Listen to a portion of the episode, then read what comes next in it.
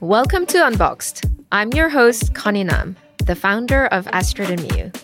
In these conversations, I speak to the founders of some of the most innovative, bold, and exciting businesses to discover the person behind the brand and what it took for them to build their empires. My guest today is a great mentor and friend, and our early stage investor, Gary Clarke. Gary shares how failure has been pivotal for success, what he looks for in a business and its founders, and the biggest mistakes he sees people make while growing a business. Gary, welcome to my studio and welcome to my podcast. How are you today? I'm good, thank you. Yeah, it's uh, nice and warm outside. So, yeah, good, all good. Yeah, it might not be so warm when we air this, but yeah, it's really nice today when we're recording. Um, yeah, so let's jump straight into yourself and your career. You were a very established uh, investor in the public markets, and then you switched to private markets, and you were a very early stage investor. So tell me all about this. If we go right back to the start, then um, yeah, I was a public market investor left kind of university and because I'm really old, right, guys, uh, in the 1990s um, and um, was trained, I guess. Well, actually, I was a failed accountant. I, I, fa- I, mean, failure, I think, is going to be a theme for this for this podcast, I love it. right? Um, I was a failed accountant, is the honest truth. So I left university. I didn't know that. Yeah, yeah, I was a failed accountant. I mean, I think being a failed accountant is like a double failure because, like, deciding you want to be an accountant in the first place could, could be considered failure, but being a failed accountant is like a double failure. So, so and I I failed after about 18 months. Uh, and I failed, I think, because I was like, you know, this is early 20s. I was in my early 20s. I think I was just not mature enough or ready for work, basically. So after about 18 months, I kind of flunked my second set of accountancy exams, which was a kind of foregone conclusion because I hadn't done any work for them, right? Uh, and kind of rethought my life, went back to university, did a second degree, and then kind of thought a bit more clearly about what I wanted to do with my life. What was your second degree?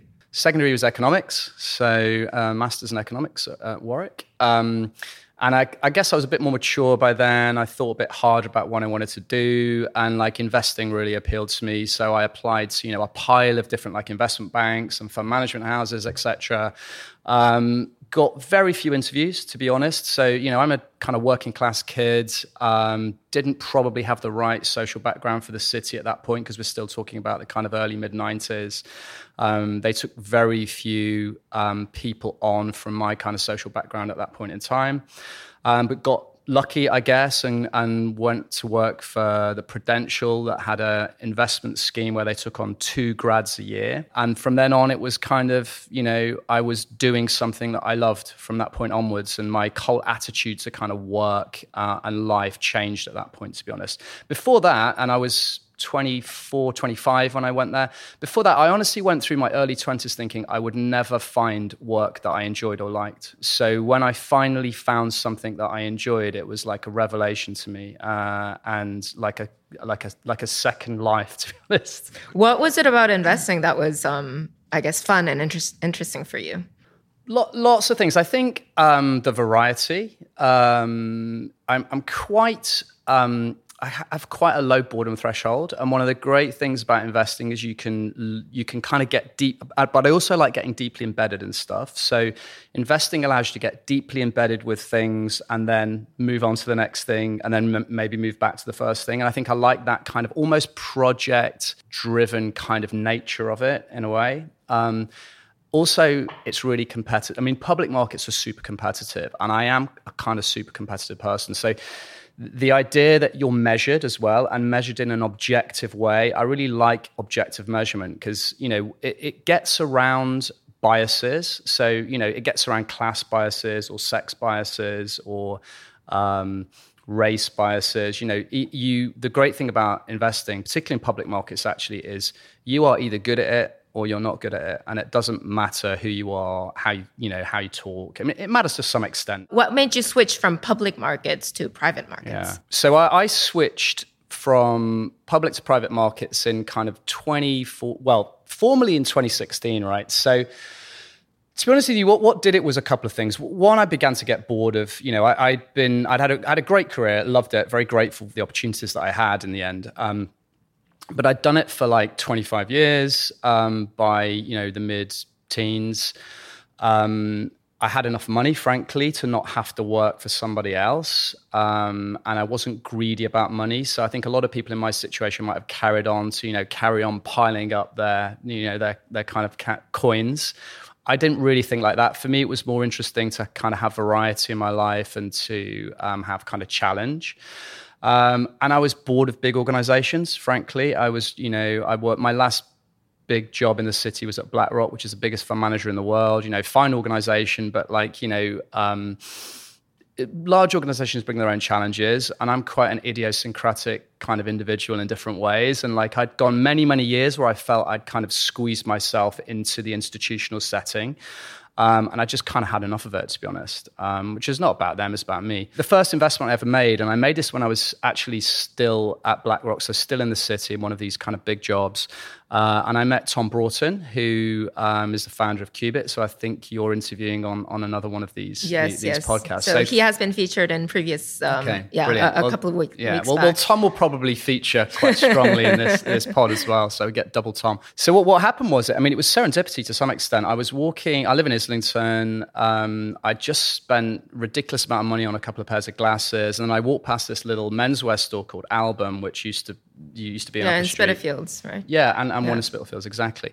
Uh, and I saw these glasses in the window. These, in fact, it was a case with six different uh, frames, spectacle frames. And I thought, oh, they're really cool. They're actually better than the ones that I've just dumped a load of money on. So I went into the store and kind of said, what are this thing? I said, these are Cubitts, never heard of the brand. And, and at the time, you know, Cubitts had no stores, um, a very small online presence. I think the business had been going for like a year or less than a year. Um, I didn't know any of this, so I, I, thought, well, like, and the price point was really good, so I thought I'm going to try some of these. So, like, I bought some, uh, and I said to my wife Majida, uh, I can't understand how they can do this so cheaply, and it's really great design. I said, if these don't fall apart in the first two weeks, I'm going to track these guys down. And I'd never kind of done that before. Um, they didn't fall apart. I like them. Um, so I sent an email to help at Cubitts or something saying, um, if you guys need any advice or investment or help or whatever, I really like what you're doing, really like the specs, um, let me know. And I got a reply uh, about five minutes later, so basically saying, "We don't need any money, but." yeah, he really needed yeah, the money. Of course, he needed money, right? so um, at the time, and I, I then subsequently realised that all Cubitts was at the time was Tom and Joe Bell, uh, who who started the company with uh, w- with Tom working out of Tom's second bedroom in his flat in King's Cross. And that was what Cubitts was. Um, and I met Tom um, for a coffee uh, in King's Cross. And I kind of, it was one of those serendipitous meetings, right? I kind of could see straight away that he was a special person. What do you look for in a founder? And we'll probably we, we should go into that later. But like Tom, in some ways, is a model of that because he's like deeply passionate about the category. He was smart, um, idiosyncratic, but could also understand kind of numbers. Um, and modeling and what it took to make a business succeed. And I could kind of see this straight away. And I think in that very first meeting, we I think we struck a deal in that very first meeting. I think within 45 minutes of meeting, I'd kind of made him an offer to invest in a company. And I made an offer, which I'm kind of proud of actually, and I think was the right thing to do. I made an offer that was like 50 or 100% higher than the other offers that he had on the table um, because I didn't think the other offers were fair. Uh, and I thought I'd be a better partner. Um, and that kind of was a model. Uh, not that I'm, I don't give away money, right? But, yeah. but that was kind of started me off on the on the kind of pattern of thinking along the lines of how do you keep the founder incented and how do you do this in a fair way um, and it's enlightened self-interest right it's not yeah. it's not actually altruism it's enlightened self-interest it's like how do you keep the founder incented how do you yeah how, how do you um, how do you partner with them in a way that they always feel is fair um, and that's kind of I would like to think that that's the way that I've continued to do my angel investments from that from that point onwards. But that, that meeting with Tom was was like a big one in my life actually, uh, and opened out the whole um, this whole kind of arena of, yeah. of angel investing, particularly yeah. in the consumer and, and accessories space. Yeah, that's amazing. And obviously, like we met through another investor, but have you made other investments through cold calling like that? Because that's kind of unheard of. I've never heard yeah. an investor cold calling yeah. a founder. I don't think I have. You know, I'd love to tell you that, that I've yeah. done like ten of them. And how did you how did you have the conviction, right? Because it was just Tom, and yeah. how did you have so much confidence in, I guess, your decision and Tom yeah. at that point? You haven't done any investment at that point, uh, pri- private investment, and it was, I guess, purely based on gut instinct in a way, right? It's a great question. I think two things, right? A, I was confident in my ability as an investor. So I was confident in my ability to understand whether it was a good business and could make money and how I would assess the numbers of that. So that's kind of a, one thing. But I think the probably more important thing is I actually really love brands and products and stuff. Uh, and I, you know, I always have since I was a kid. And I kind of, yeah, I, I feel like I'm pretty well tuned into the things that I, there's things that I like, right? I think with consumer goods and accessories, like you have to kind of feel that thing in your, that tingle in your stomach that kind of makes you think, I want to wear this or, you know, I want to use this. Like our pearl necklace that like, you're wearing. Like your pearl necklace. So, you know, I had, and I like, I like, I like glasses, you know, like I had to wear them from the age of 16. Um, and, you know, you first when you first wear your first pair of glasses at 16 it's like oh my god i've got to put these things over my face. I feel like a geek. This is terrible. And then like you know you learn that actually they can be quite cool. Yeah. and so that's you know, exactly the same as tom's story right. yeah, yeah, yeah. I mean tom's story is better than that in terms of glasses right so you actually started the company but um, yeah i mean I, I i was kind of a glasses geek to some extent not to the extent that tom is but it's a category that i understood it's a category that i experienced um, and I felt that I understood the product and it, it, did that little thing like in your stomach where you're like, I want some of those. Mm. You know, it mm. was literally that first moment of seeing those things in the in the window at Albam. It's like, oh fuck, they're cool.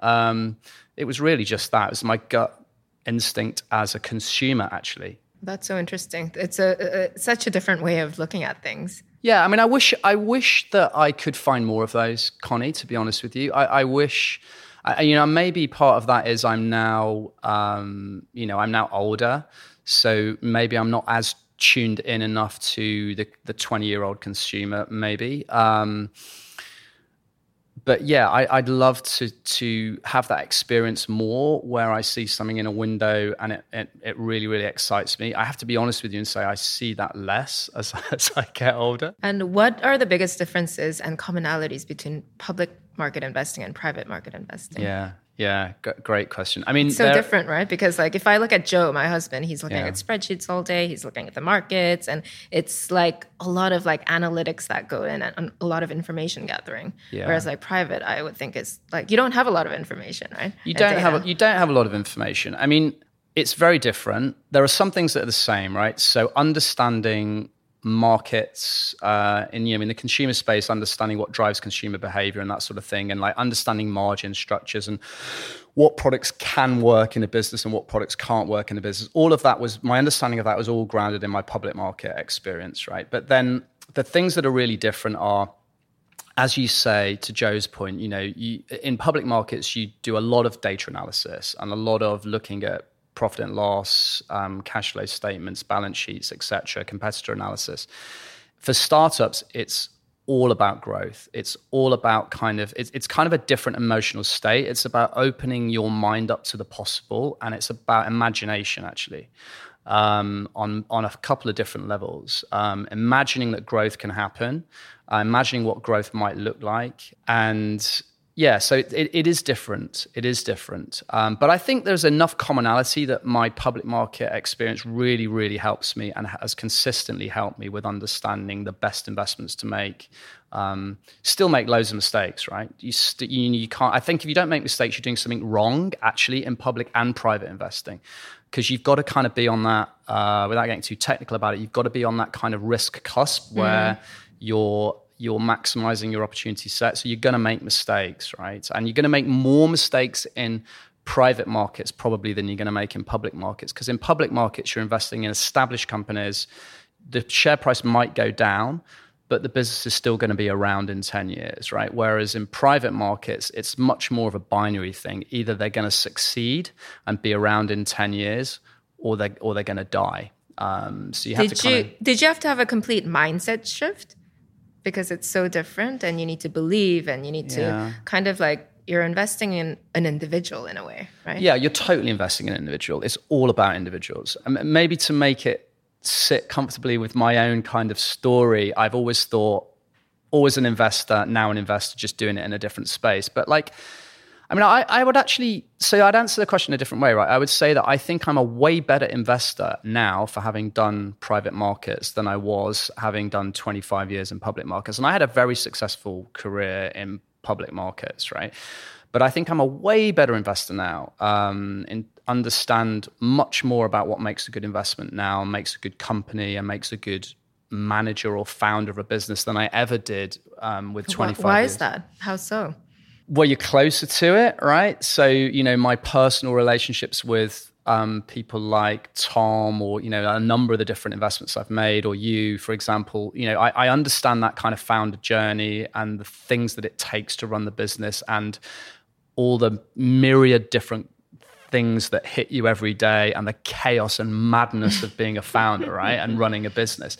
So, so in public markets, you know, the, the job's actually way simpler. So being a CEO of Tiffany or something, right, would, would be in some ways a much simpler job, right, than being um, than your job because you have so many more functions to think about in depth and detail. Whereas the the bigger an organization is, the more siloed it becomes. Um, you know, the in some ways, the simpler the job of managing that business becomes, or, or you know, it's been simplified as a process of simplification. Whereas when you're managing a startup, you've got to think about everything, right? You've literally got to think about everything in the business, um, every function. Uh, and at the start, I'm sure it was for you. I mean, you tell me, right? So when, you know, when you and Sarah started Astrid, tell me f- like three things that you had to think about then that you don't have to think about now. Like everything. I had to think about everything customers, products, the cleanliness of the office, like all of these things I don't need to think about. Yeah. I mean, I, I do think about customers, don't get me wrong, but like I don't need to think about like, oh, is there order like are there orders there on time? Yeah.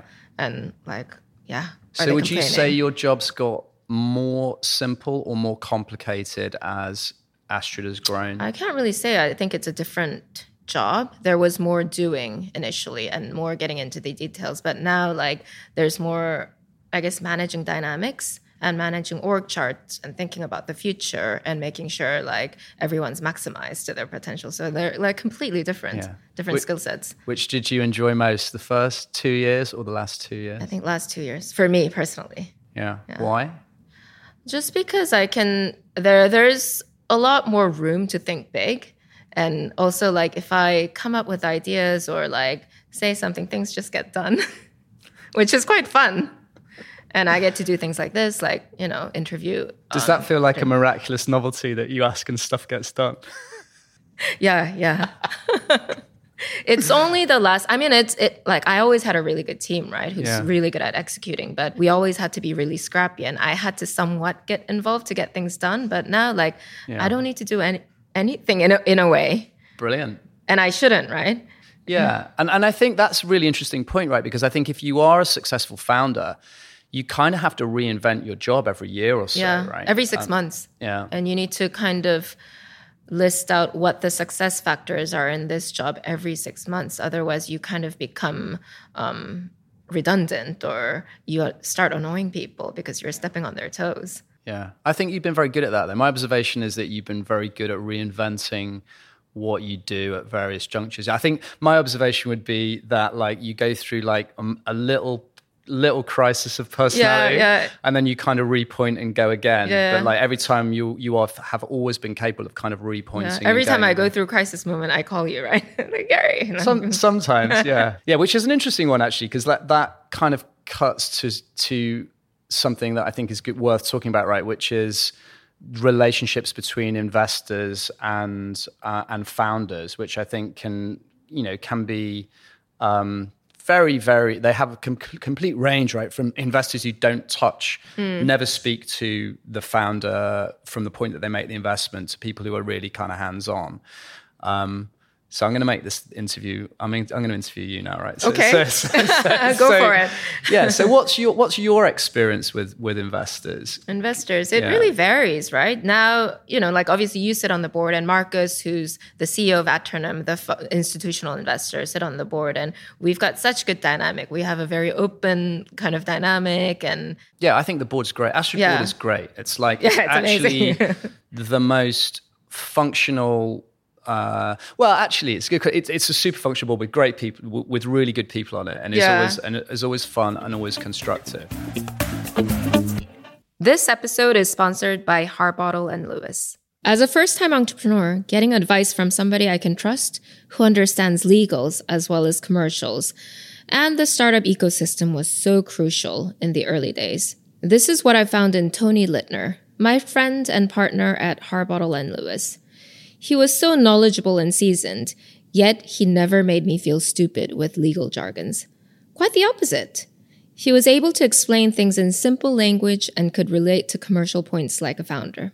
Since my first fundraise Tony supported me with, Harbottle and Lewis have been a genuine strategic partner throughout my journey.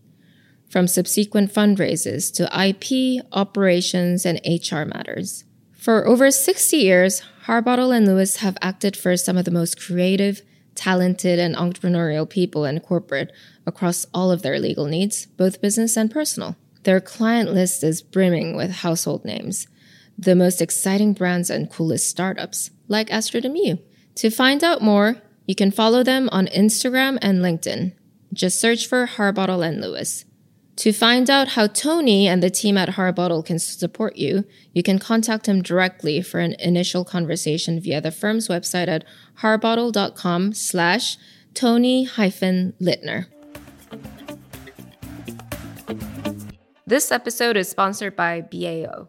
Many people will know Astrid Miyu for buzzing stores and their services. What they don't know is that we are a digital first brand. After our quick store expansion, we were looking for an agency who can elevate the brand, guide us to scale, and build a truly omni-channel brand. That's when we came across By Association Only, otherwise known as BAO, the Shopify Plus agency for the world's most design conscious luxury brands. They are founder and values led, just like Astrid and Miyu. They also just got the intangibles of brand building while being highly technical. The founders, James, Joe, and Evan are so down to earth and are there to talk to you whenever you need them. BAO is a true partner and an extension of my team. If you're looking for an award winning Shopify Plus agency that prioritizes design, technical innovation, and commercial growth, please visit byassociationonly.com, also linked in our show notes. So, as an investor, what do you look for in a founder? Wow. Um, and or the business? Well, like, well, well, founder first, obviously, right? I mean, like all you're investing in, it really is a person or a group of people, ultimately. Um, so, you know, let's address that first. What do I look for? Well, like I look for um, passion, which sounds naff, but like you know, it, it, you got to look, and and it's not passion's not always obvious, right? People can fake passion, right? So you need to kind of dig under a little bit. How do you dig under it? You got to spend time with people, right? So like I thinking I don't make that many investments, right? So lots of people who hear me talk about investing think, oh, Gary must make, you know, like 10 investments a year and he's sitting on a portfolio of like 50, 100 different companies. I don't. I do like I go deep in the companies that I invest in um, and and put a lot of time into it. So you know, I like to spend time with people um, before I make the investment, and like you know, I I string it out, but I don't string it out as some kind of power trip. I string it out because I want to get a feel for that individual and understand what drives them. Before I invested in Cubitts. I went to a meeting with Tom. Tom went to there was a there's a factory which was the last before Cubitts started making um, glasses in the UK. The last um, spectacle factory in the UK was a place called the Algha Works in, in Hackney. And Tom and I, I went with Tom to a meeting with them because we were thinking about sourcing some stuff from there.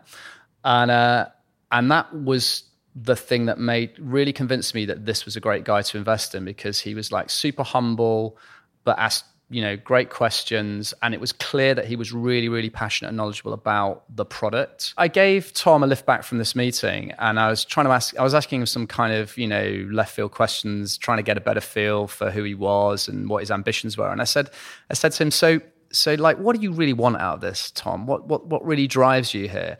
And he gave me an answer that would have scared the shit out of most investors but i really liked.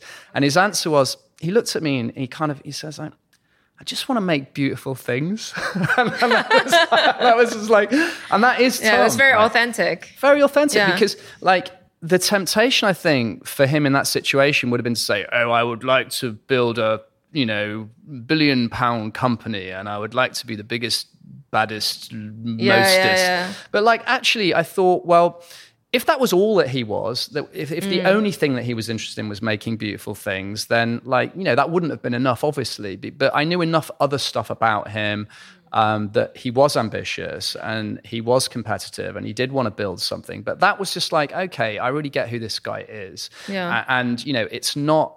And I actually think it's really important for founders not to be about primarily about money. I mean, it's Mm. good to want to make money because it, you know, if you're an investor, that's why you're in it, right? So you do want your founders to want Yeah. to build something big, profitable, um, scalable.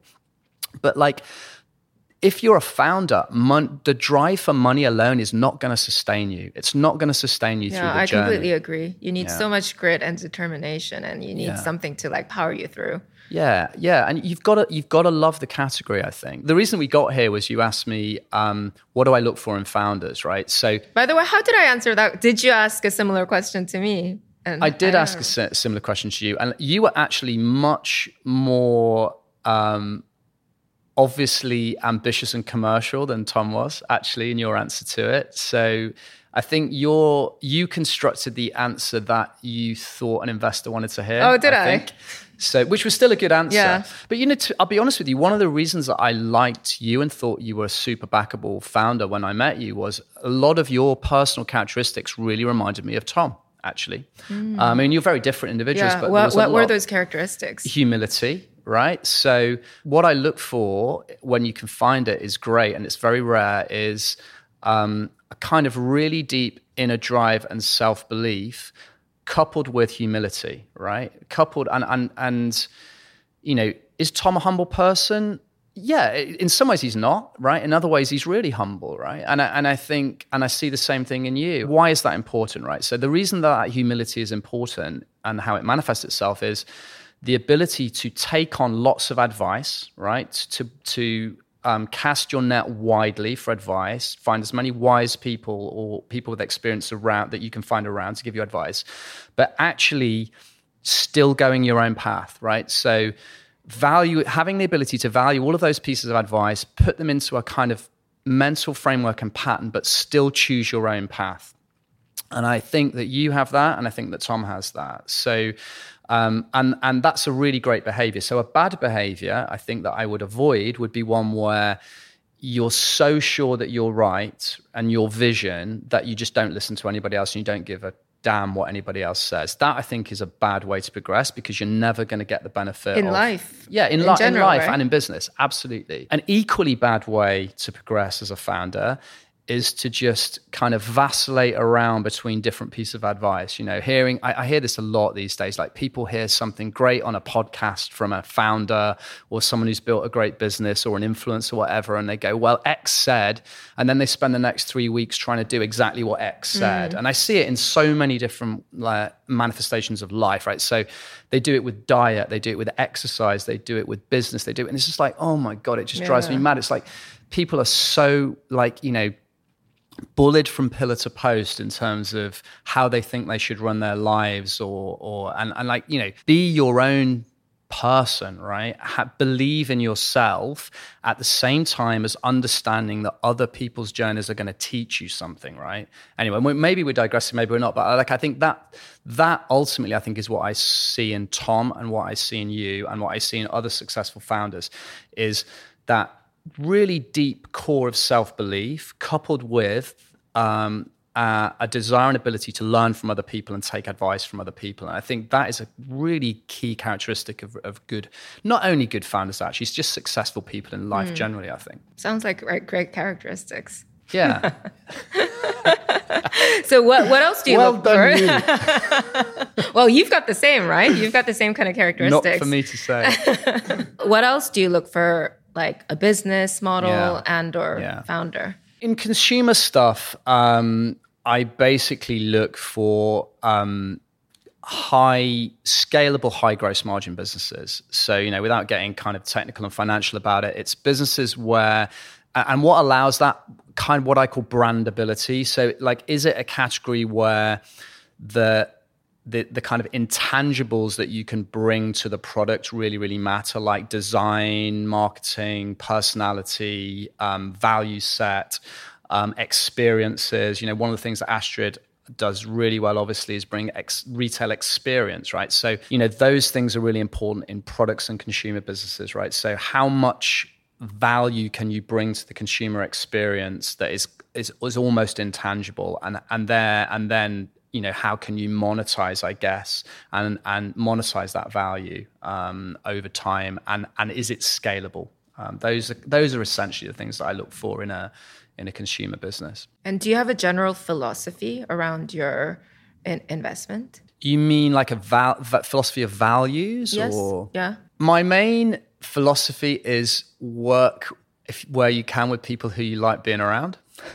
so, so, you know, like I could give you an answer here, like, you know, I believe in, you know, sustainability and, you know, uh, opportunity, bringing that in. And, and I believe in all of those things. I believe in all the good stuff, obviously, right? But like, I'm not going to lie to you. Like, it's not really primarily about altruism for me. It's about finding winners and interesting people and interesting businesses, and um, and people that I want to spend time with. I'm happy to spend time with because I do generally put a lot of time and emotional effort into a number of the investments that I make which means that I'm going to spend time with those people and I need to like those people. I need to be aligned with them in terms of their values and I need to feel good in the room, right? Like back to your board example is like, I, I, I don't want to sit in a room with people battling and, you know, with negative energy in the room. And like I, am too old and frankly too wealthy to have to go through that shit. I don't i don't want to do it. I want to be around people who make me feel good i mean that that's the key right? Yeah. In life and in business be around people who make you feel good yeah, that's yeah. the kind of acid test if you're in a room with someone who doesn't make you feel good get out of that situation. Get rid of if you're running the business, just get rid of that person. Yeah. And if you're working for that person, go work for somebody else. Do not be around people who make you feel bad about yourself. Like that, that. So actually, that's my key value: is try to be around people and situations that excite you and make you feel better about yourself. When I first met you to pitch Astrid to me, what was so refreshing about you was that you were asking a lot of personal questions. And it sounds so obvious that in a startup you're investing in a founder, but you'd be amazed how many people don't really ask personal questions. Did you think it was intrusive? No, I didn't think so. I thought it was very endearing and I thought like, you know, you you cared. You like you came across very warm and likable. Great. Yeah. Do you think that's like a differentiating factor? Are you aware of this, firstly? And do you think that's like a yeah. differentiating factor for you? I don't think investor? I was aware of it when I started. Um, so for me, it was kind of obvious that if you're investing in a business that doesn't really exist apart from the founder, that the founder was pretty important.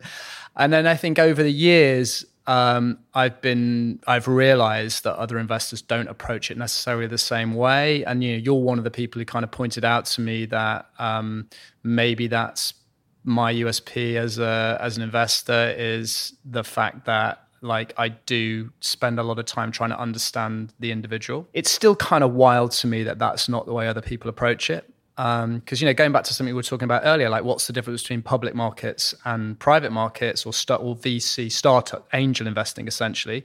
Like you're dead right. It, it, it's because it's purely really about the individual or the team. Um, that's all you're investing in. There's no metrics to look at. There's no history. There's no financials in most cases. So like it is just the person. So and the and the business model.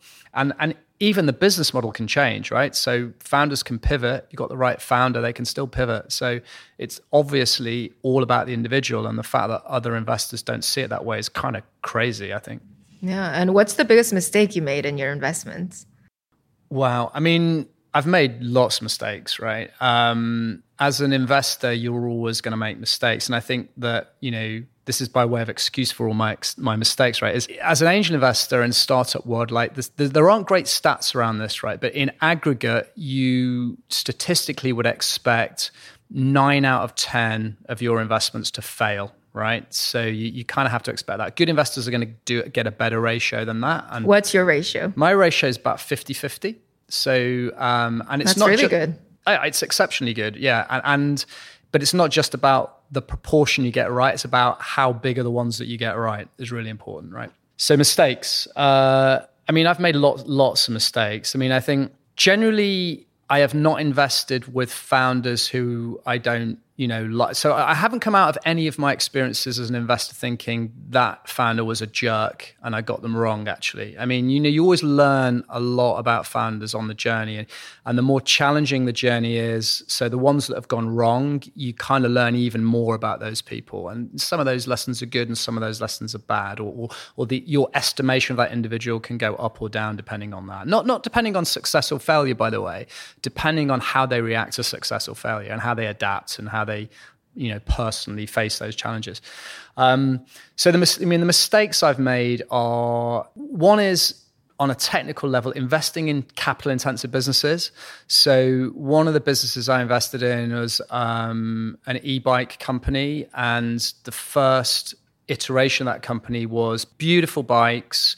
Great founders, Jack and Nav, um, that I really like as individuals, still love as individuals. Um, but and you know getting e-bikes at the right time in many ways. We you know all of it, it, was it, it all looked good and kind of in some senses should have worked. But the thing that we got wrong is we were up against challengers who were funded just better than we were. And like i actually put a consortium of angels together to invest in that business business called analog motion at the time. We were just you know we raised you know less than a million or something for the first round for that company. It just wasn't enough to compete against other um, businesses that were trying to build big e, e, e, bike businesses, basically. Um, and and the other thing that we got wrong was what happened since then is the big fleets, the like rental e-bikes, just killed owned e-bikes basically. So even the big successful brands like Van VanMoof, who built a great brand from nothing, they they went bust recently, right? So it was the wrong model um, so what I didn't realize was it was a rental model that was going to win, not an owned model that was going to win there, right? But but you know that that's one lesson, and and generally I never I try never to invest in capital intensive businesses because they just cost too much to build, basically. So that's one big lesson. Another I think thing I got wrong was there's been one or two businesses where. Um, I probably overestimated my ability to impact the outcomes. Um, so one brand, and again, a couple of founders that I really love. So the brand is is Friday on My Mind, or Farm uh, is also known, and is fashion business essentially making kind of sustainable, long term pieces, vintage inspired fashion. Um, two mistakes there, I think. First mistake was investing in a business that was very, um, you know, apparel fashion is difficult because you've got to reinvent every season essentially. Um, even if you're having kind of longer term wardrobe pieces you've still got to reinvent that collection uh, at least every year. And you've got to get it right again and again and again. And you get inventory that's an issue which is one reason why i like accessories actually better than pure fashion apparel clothing um, so I would never actually invest in a pure clothing only business again, I think, because it's very, very difficult to keep getting those right. I probably overestimated my ability to impact that business. So, you know, I did a lot in that business. So, you know, I helped the guys open the, a store in Soho. I kind of um, negotiated that. Um, I helped uh, with Cubitts, actually, we built an eye, eyewear line for them that we we manufactured through some suppliers that I knew through Cubitts, for example. So I did a lot on an operational level to try and help the guys and help the business. Um, and I think I just overestimated my ability to change the outcomes. Basically. Yeah, I remember you you getting very hands on with yeah. some of the businesses. Do you enjoy that aspect? Yeah, as an I, investor, because that, that's very unusual, right? Yeah, I think that is a differentiator actually. So I think that um, and I got this first from Cubitts actually, which is, you know, I'm obviously I met Tom right at the start of the Cubitts journey. So in the early days there, I would, when we opened like two or three stores, I would be at the weekly store managers meeting every week. And you know when tom was away for a few times i would chair that meeting for example. I don't do that. I'm on the board still at Cubitts but i don't get involved operationally to that anything like that level now. But in the early days i was very involved in that. And that was kind of a, again a model for me of doing that in other companies. And um, I only did it where I thought I could help. So, like with you, uh, Astrid, for example, I would say, like now my operational involvement in Astrid is zero, essentially outside of the board, right? But in, you know, there were a few touch points early on which I thought I could make some difference. So when you were opening, you know, stores early on. I think some of the lessons I'd learned from, you know, store economics and stuff from Cubitts were useful for Astrid. So I could kind of bring those learnings across. Yeah, absolutely. Yeah, we did a brand session early on, I remember. Yeah. Um, so, you know, I try I I don't want to interfere in anything where I'm not needed or can't bring anything to. And I think you're at the point now where there's just very little really apart from kind of guidance and understanding where you're at personally that I can bring to you. So I can't, I'm kind of totally hands off. Whereas some of the earlier stage stuff I can still make a real difference to. So, you know, if I can help, I want to help, right? Because it, it again, it, it it raises the chances of having a good investment outcome. So why wouldn't I? And I and I like it, right? I mean, it's fun to be involved in stuff. So, um, but I, you know, you definitely have to tread a line between um, helping and interfering. And, yeah. I, and, and I think if you talk to the founders I've worked with, I don't think any of them would tell you that I interfere. Uh, and I would hope that most of them would tell you that I've been of some sort of help. Yeah, yeah, that's amazing. What advice would you give to someone who's an early stage uh, investor or are wanting to start investing? Stick to what you know.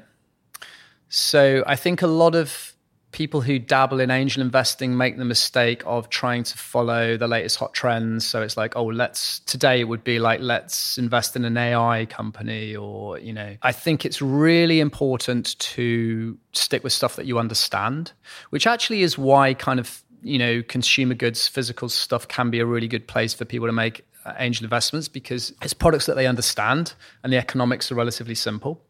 Um, so stick to stuff that you feel that you understand. And you know, maybe you've got a background in finance, uh, maybe you've got a background in wholesale, or you know, wherever you've got some personal professional expertise, use that expertise because you're going to have a much better sense of whether this is going to be a successful business or not. So that's the first thing. It's not a lottery, right? I think a lot of angel investors kind of treat angel investing like a lottery. So like they they they buy lots of lottery tickets and it's like, "Oh, I've got an AI business over here, a blockchain business over here and a brand that might be good over there." And like they don't really understand why they own those businesses. Yeah. And I feel like they're very momentum driven, right? Like totally. going back to like sticking to your guns. Like I feel like you as an investor, you know what you want and you have really high self-assurance. You don't get swayed by what other people do yeah. or like, you know, say. But I think most of the investors I met, they're very momentum driven. Yeah, and, and, this is one of the things that I learned from my public markets experience, right? Is I, I was a, you know, there's there's a branch of finance called behavioral finance, which basically is fan- fancy bunch of you know academic stuff are basically saying that investors are sheep, right? Um, is one of the main lessons from that is um, people want to follow other people. Um, we all get sucked into momentum in different forms in all parts of our life, right? Um, but investing is a real um, crucible of this type of behavior. People want to feel part of the crowd. There's comfort in feeling part of the crowd, so they follow trends. And you know, in public markets particularly, that's always the worst place to be because it's always the place that's most overvalued and is about to become unfashionable within the next couple of years, right? So, um, and and I have had that discipline kind of deeply ingrained in me through a career as a contrarian investor, following the kind of tenets of behavioral finance, right? So, you know, I think I took that into my private investing, and that like I'm, I, you know, it's a badge of honor that I, you know don't really give a shit about what a lot of other people think. It's it's like you know break a problem down into some answerable logical steps uh, to decide whether a business can work or not. And then it's as a, it's about the individual and the people who are kind of driving it then. It sounds so simple but it's very unusual. It's a very unusual characteristic and skill set i find I think it probably is. I mean, it's difficult to kind of sit here and say, "Oh, I'm so different from everybody else," because I mean, I think there are plenty of other good investors out there, right? But like, you know, I, I think I've developed my own style through personal experience, what I like, my personality, um, and the way I engage with people. Um, I think you know if I have to give myself any kind of credit or kudos here, I think like my I've got good emotional intelligence. Like I think I'm a people person. And I think bringing together the kind of emotional intelligence and people skills with the kind of technical investment understanding, bringing those two things together is a recipe for success in angel investing, I think. And obviously, like I have a lot of lessons learned by running my business, but it's only one, I guess, one, one business and one learning. Yeah. You have the luxury of seeing multiples of businesses along the way. What are the common thing mistakes that founders make? Carrying on doing something that doesn't work. Sometimes. Having a vision, and it's great to have a vision and have a set of beliefs, core beliefs, but sometimes you do have to turn around and when reality kicks you in the face seven times, say, well, okay, maybe I was wrong. Being willing to change course when evidence tells you that you're wrong. Um, I think you know, I've seen that in a number of founders just being too stubborn to realize that they were wrong in their vision um, or an element of their vision. Taking on the wrong partners. I mean, this is something, again, we talked about earlier, taking on the wrong investors um, and that coming back to bite them in some form later. Taking on too much money. Sometimes it's less of a problem now because it's harder to raise money now than it was a couple of years ago. But when um, you know, when interest rates were zero and money was more was easier to get for founders, I think there's a temptation to take on um, too much money and dilute yourself. Actually, that that's that's a big one. Actually, is not keeping control of your company. Right when you you know, it's really really important in the early years as a founder to keep control of your company. You know what? That was also very refreshing when you told me to keep control of the company because investors don't really say this. Yeah, right. Because it's control. a conflict of interest in a way. Yeah, right? so I, I, don't. Th- I, I mean, I don't think it is a conflict of interest. Yeah. I mean, I, I think as an investor, like one way of looking at this, I said this to people before, is like if you wake up in the morning and you own the company, it's your problem. Um, what you want to do is wake up in the morning and have someone really smart who's got that problem ahead of you. So, like when I wake up in the morning, I know it's like your problem every day to solve all the issues that Astra to me, right? It's, it's not my problem. It's kind of my problem, but it's more your problem, and you're going to solve yeah. it. Actually, and this is a mistake that I made maybe once, which is I prioritized taking, you know where I thought I could help the business a lot, taking a big share in the business to the point where arguably I was too big a shareholder. Mm. Actually, that's a mistake that founders can make. Um, is don't you know make sure you're at least a couple of rounds away from losing control of your company in the early days. Absolutely don't ever go below 50% in your first funding round. That's a massive mistake. Yeah, I think it's such a good point. You've got to motivate yourself haven't yeah. you? Yeah, yeah. when there's a lot of uncertainty and a lot of hardships.